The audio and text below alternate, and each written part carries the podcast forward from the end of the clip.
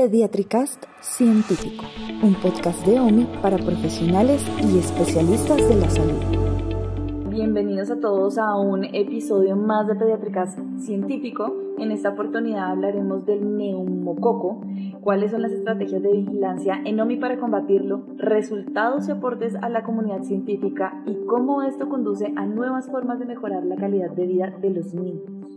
Para esto tenemos al doctor Camacho, él es infectólogo pediatra de la Fundación OMI, profesor de la Universidad Nacional y vicepresidente de ASIN, Asociación Colombiana de Infectología. Doctor, bienvenido, es un placer tenerlo aquí. Eh, muy buenos eh, días, Daisy, muchas gracias por la invitación. Eh, muy buenos días a todas las personas que nos escuchan. Es un placer acompañarlos el día de hoy y pues vamos a hablar de un tema que es muy importante y muy relevante para nuestros niños. Doctor, Cuéntenos una cosa, ¿qué enfermedades produce el neumococo y por qué es importante vigilar su comportamiento? Eh, el neumococo es la principal causa de meningitis y de neumonía en la población, especialmente en la población menor de 5 años.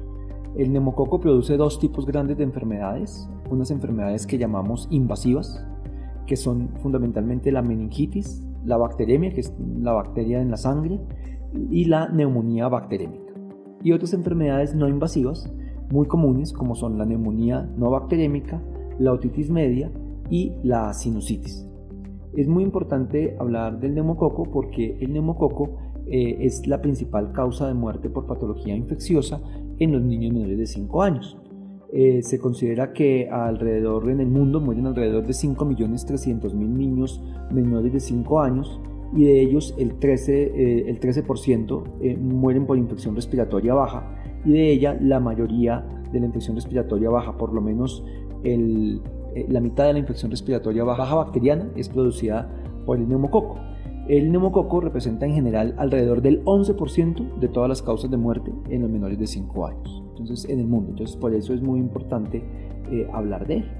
Y en ese caso, ¿Qué estrategias de vigilancia epidemiológica eh, del neumococo está participando OMI? Entonces, eh, el neumococo es una enfermedad inmunoprevenible, es decir, que existen vacunas para controlar y disminuir la incidencia de la enfermedad. Y cuando eh, uno tiene enfermedades que se previenen por vacunas, es muy importante vigilar el comportamiento de esas enfermedades para mirar el impacto de las vacunas y eh, los ajustes que se tienen que hacer en las vacunaciones porque pues eso es dinámico dependiendo obviamente del comportamiento epidemiológico. Eh, la Fundación OMI participa en dos de las estrategias de vigilancia epidemiológica que buscan determinar la incidencia, la prevalencia y el comportamiento de la enfermedad neumocóxica invasiva. La primera tiene que ver con la vigilancia centinela de meningitis y neumonías en menores de 5 años. Este es un hospital centinela, es el único hospital centinela para esta patología en el país y reporta datos a la Organización Panamericana y a la Organización Mundial de la Salud, eh, siendo uno de los países de América Latina que más datos reporta al, mundo, eh, por la casuística que vemos en el hospital y por ser un centro de referencia. Esta vigilancia es una vigilancia de un esfuerzo integrado entre la Fundación OMI y el eh, Ministerio de Salud, el Instituto Nacional de Salud, la Organización Panamericana de Salud y eh, la Secretaría de Salud de Bogotá. Todos esos actores de una forma integrada hacemos el proceso de vigilancia sentinel. Y eh, la otra estrategia en la cual el hospital participa es en la red Neumocolombia. La red Neumocolombia es una iniciativa de la Asociación Colombiana de Infectología Capítulo Central y la Sociedad Colombiana de Pediatría, eh, quienes se han propuesto vigilar el comportamiento de la enfermedad neumocóxica invasiva desde el año 2012. Es una iniciativa que ya lleva bastantes años. En este momento integra 17 hospitales de Colombia y OMI forma parte de estos 17 hospitales y aporta alrededor de un 20-25% de datos a esta red. Esas son las dos estrategias que con diferentes metodologías buscan aproximarse al mismo fenómeno. Y de esa vigilancia o de esas dos vigilancias que usted nos acaba de comentar, ¿qué resultados se han obtenido y cuál es la relevancia de estos, tanto para los niños como para el país? Sí, en la estrategia de vigilancia Centinela hemos eh, detectado, esa estrategia comenzó en el año 2016 y se han revisado más de 5.000 casos de neumonía posibles y de ellos hemos detectado una prevalencia importante de la neumonía bacteriana. Alrededor del 10% de las causas de hospitalización son por esta causa y hemos encontrado con, a través de la vigilancia centinela que el germen más frecuente sigue siendo el Streptococcus pneumoniae seguido del Haemophilus influenza. También eh, la estrategia nos ha permitido identificar los serotipos más frecuentes del neumococo, eh, que son como los tipos de las familias de neumococo que, que aún eh, afectan, y siendo el serotipo 19A y el serotipo 3 los más frecuentes.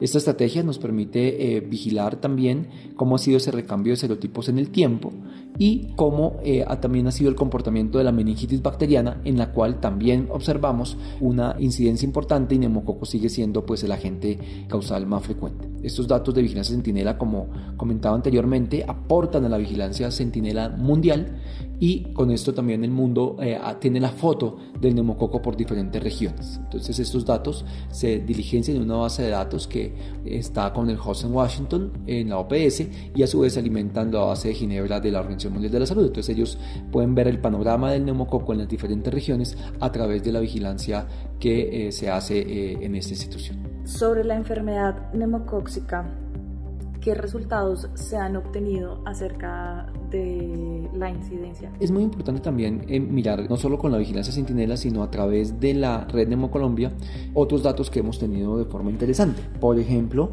eh, que hasta el corte del 31 de diciembre del año pasado en la red Neumocolombia teníamos en total 734 aislamientos de neumococo invasivos. Ellos son solo invasivos en Colombia y podemos definir que, por ejemplo, la letalidad, la enfermedad neumocóxica invasiva más frecuente es la neumonía y la letalidad de la neumonía está alrededor de un 10%, que eso es un dato muy importante porque sé que el neumococo afecta y genera mortalidad en los niños. Cuando aislamos un neumococo en la sangre, el chance de que un niño fallezca por neumonía puede ser del 10% o por bacteriemia primaria del 11% o incluso del 20% si ese dato es de meningitis. La letalidad global de la enfermedad neumocóxica invasiva es alrededor del 11.4%, es cuando logramos aislar el neumococo. Y por ejemplo, con los datos de la vigilancia centinela podemos decir que la letalidad de la neumonía es alrededor del 1 a 2% en global, pues no solo cuando se aísla neumococo, sino en todas las neumonías globales. Eh, también es muy importante que se ha logrado determinar que el comportamiento de los serotipos es diferente clínicamente. Entonces, que eh, con los datos de la red Neumocolombia, que pues como comentaba, eh, OMI forma parte de la red y aporta datos importantes y con la consolidación de toda esta información podemos decir que alrededor del 44% de los niños que tienen una enfermedad neumocóxica invasiva ingresan a cuidado intensivo y que el día, el promedio de estancia en UCI es alrededor de 10 días cuando uno tiene una enfermedad neumocóxica invasiva y en un promedio de estancia hospitalaria alrededor de 15 días. Esto estamos hablando de 17 hospitales de Colombia, de la cual OMI forma parte. Entonces es dato muy importante y que ese comportamiento es diferente en los serotipos. Por ejemplo, el serotipo que más días de estancia hospitalaria tiene es el serotipo 3, que tiene un promedio de 21 días de estancia hospitalaria para ese serotipo y un porcentaje de ingreso a UCI del 53.3%.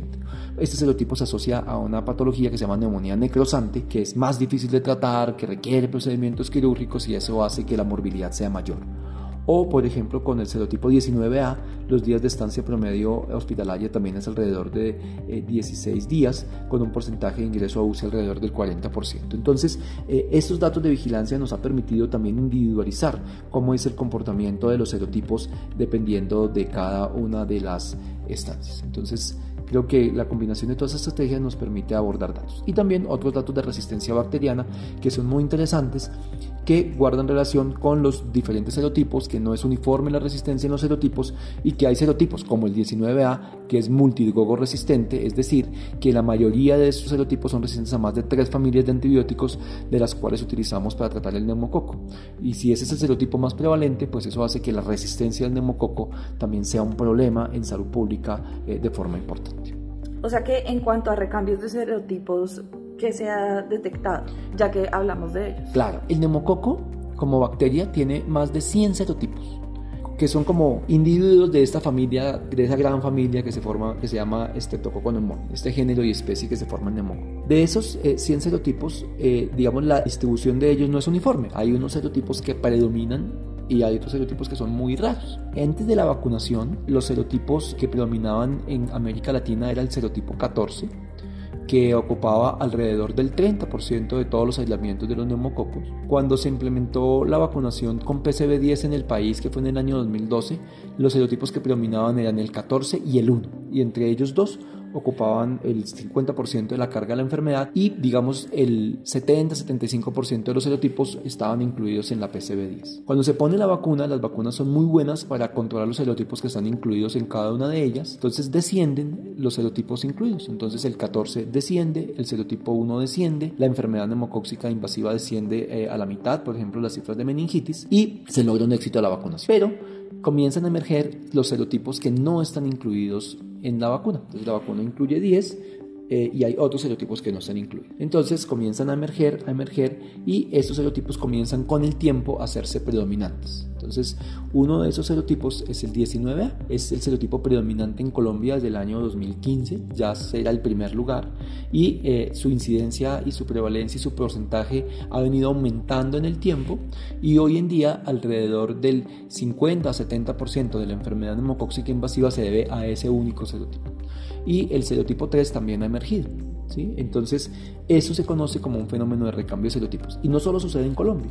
Ese fenómeno de recambio de serotipos ha sucedido en todos los países del mundo con las vacunas conjugadas. Sucedió cuando se puso PCB7, sucedió con PCB10, ha sucedido con PCB13. Entonces es muy importante precisamente hacer esa vigilancia porque el desarrollo de las vacunas conjugadas lleva a que cada vez se vayan incluyendo más serotipos. En este momento en Colombia disponemos de la de 10 y la de 13 ya eh, en el calendario vacunal eh, a partir de este año está la de 13, pero ya en el mundo existe la vacuna de 15 de 20 serotipos, vacunas conjugadas, que van incluyendo cada vez más serotipos. ¿Cuáles se van incluyendo? Pues los que van emergiendo, los que van haciéndose predominantes para seguir controlando la enfermedad. Porque entonces, si la incidencia disminuye, cuando disminuyen los serotipos más predominantes, cuando comienzan a emerger los otros, hay que incluirlos para que la incidencia de la enfermedad siga disminuyendo y no volvamos a tener datos similares a los que teníamos cuando se arrancó la vacunación. Entonces, ese es un fenómeno que está descrito con las vacunas conjugadas. Y referente al comportamiento del neumococo, ¿existe resistencia antibiótica en este momento? Sí, eh, lo comentábamos anteriormente y es muy importante. La resistencia bacteriana del neumococo ha venido en aumento. En los datos que tenemos tanto del, en la red Neumocolombia, que, que analizamos el comportamiento de la resistencia, que coinciden con los datos que reporta el sistema de vigilancia al Instituto Nacional de Salud, tenemos alrededor de un 50% de resistencia a penicilina en las cepas meningias, alrededor de un 20% de resistencia a ceftriaxona en las cepas meningias. Y en las cepas no meningias tenemos alrededor de un 30-35% eh, de resistencia disminuida a penicilina y tenemos ya eh, con preocupación alrededor de un 15 a 20% de resistencia disminuida a ceftriaxona. Que son los antibióticos que comúnmente utilizamos para tratar las enfermedades por neumococo, otitis media, sinusitis, neumonía entonces, este comportamiento eh, le preocupa a uno. Entonces uno dice, ¿será que tenemos que entonces utilizar otros antibióticos más caros, más eh, fuertes, eh, con resistencia, con menor resistencia o que pueden tener mayor toxicidad? O que probablemente la respuesta no esté en los antibióticos y no esté en las vacunas. Probablemente la vigilancia nos lleva a pensar que la respuesta está en las vacunas. Y es porque la resistencia bacteriana no es uniforme entre los diferentes serotipos y esto hace que serotipos como el 14, que ya lo vemos hoy poco, era muy resistente a los antibióticos, solo el 10% es sensible a todas las familias de antibióticos. ¿Sí? y más del 50% es resistente a tres familias de antibióticos, es resistente a penicilinas, resistente a macrólidos, resistente a ceftriaxona, eh, lo que hace que sea un problema. Esto fue una de las cosas que motivó al Ministerio de Salud a hacer el cambio en la vacunación, que la vacuna de 13 y de 10 la diferencia fundamentalmente son los tres serotipos adicionales, el 19A, el 3 y el 6A. Y fundamentalmente el 19A, el cambio que realizó este año el Ministerio y que está implementando, que está a puertas de implementar, busca precisamente eso, cubrir ese serotipo que es el más frecuente, bajar nuevamente la carga de la enfermedad y controlar la resistencia bacteriana. Entonces, hoy en día no vamos a decir, toca comenzar con eh, vancomicina o con linesolid o con ceftarolina. No, yo creo que podemos seguir utilizando penicilina y amoxicilina en la medida en que la vacunación avance y podamos controlar mediante la vacuna estos serotipos multiresistentes. O sea que la recomendación siempre es la vacunación para los niños. Es fundamental. El esquema de vacunación de neumococo es un esquema en Colombia de tres dosis que arranca a los dos meses, a los cuatro meses y al año. Bien sea con PCB10 o con PCB13. Vamos a tener un tiempo de, de, transición donde los niños probablemente que comenzaron con PCB10 van a completar su esquema con PCB10 y los niños que van a comenzar con PCB13 van a completar su esquema con PCB13 hasta que pues quede todos los niños con PCB13, con la vacuna de 13 valencias. También hay que vacunar a los niños de riesgo. Entonces es muy importante que los pediatras que, que que escuchan este podcast, que los médicos generales que escuchan este podcast, que las familias, eh, si los niños tienen condiciones de riesgo como asma, anemia de células falciformes, problemas en el vaso, problemas en las defensas, insuficiencia renal crónica, entre otras muchas condiciones, puedan acudir a su médico porque ellos que tienen una condición de riesgo, eh, se les puede pues, indicar la vacuna a través del sistema de salud para que sean también vacunados contra neumococo. En la red hemos encontrado que alrededor del 20-25% de los niños que tienen enfermedad neumocóxica invasiva tienen alguna condición subyacente de base. La mayoría son sanos, pero hay una proporción importante de niños con condiciones subyacentes. Con neumococo también el hospital ha tenido varias publicaciones. Eh, hay una publicación eh, relacionada con la mortalidad de los niños de neumococo que salió en la revista chilena de, pediatría en el año 2016. Eh, también hay otra investigación que es los datos de la vigilancia centinela que salieron publicados en la revista biomédica que está indexada, en la revista del Instituto Nacional de Salud. Esta salió el año pasado, en septiembre del 2021. Y eh, otro estudio que analiza el comportamiento y la emergencia del 19A que hemos comentado en Bogotá, eh, salió publicado en una revista también indexada que se llama el Human Vaccines and Immunotherapeutics, que se salió en 2020, y el artículo más reciente, eh, que es el artículo de em, caracterización de la neumonía en Bogotá, que también es otro trabajo de la red Neumocolombia. Este, eh, esta, esta publicación, el escrito fue liderado por, por, el doctor Iván Gutiérrez, pero pues con el trabajo de toda la red y con los datos de toda la red y con el apoyo pues de, de, de, todos nosotros, se publicó en Vaccine ahorita en abril. Entonces todos esos datos incluyen todos los datos de vigilancia centinela eh, de OMI y eh, participación múltiple en congresos. El próximo mes estaré presentando en el Congreso Mundial de Neumococo. Vamos a presentar cuatro trabajos precisamente de la red de, de Neumocolombia. Ese congreso va a ser en Toronto entre el 19 y el 23 de junio y tenemos la oportunidad pues, de presentar cuatro trabajos allí. Y en el encuentro de investigadores de la Asociación Colombiana de Infectología, que va a ser en agosto, también vamos a presentar trabajos de la Red Colombia y trabajos de la Vigilancia Centinela. O sea, lo que eso busca es difundir el conocimiento y difundir los datos que se generan en OMI y que se generan también en los hospitales de la red para generar este esfuerzo conjunto de conocer mucho más el panorama de la enfermedad neumocóxica invasiva y poder ajustar las estrategias de prevención al comportamiento epidemiológico. Bueno, doctor, muchísimas gracias. Es un placer haberlo tenido en otro episodio más de Pediatricast. A todos nuestros oyentes, muchas gracias por escucharnos. Recuerden que pueden escuchar este y otros temas visitando nuestro podcast Pediatricast Científico en Spotify. Escríbanos y cuéntenos sobre qué tema les gustaría que habláramos. Envíenos sus comentarios en nuestras redes sociales. Recuerden que estamos en Instagram y Twitter como arroba Fundación OMI, en Facebook como arroba Fundación OMI Oficial y en LinkedIn como OMI mi Hospital Pediátrico La Misericordia. Hasta la próxima. Pediatricast Científico, un podcast de OMI para profesionales y especialistas de la salud.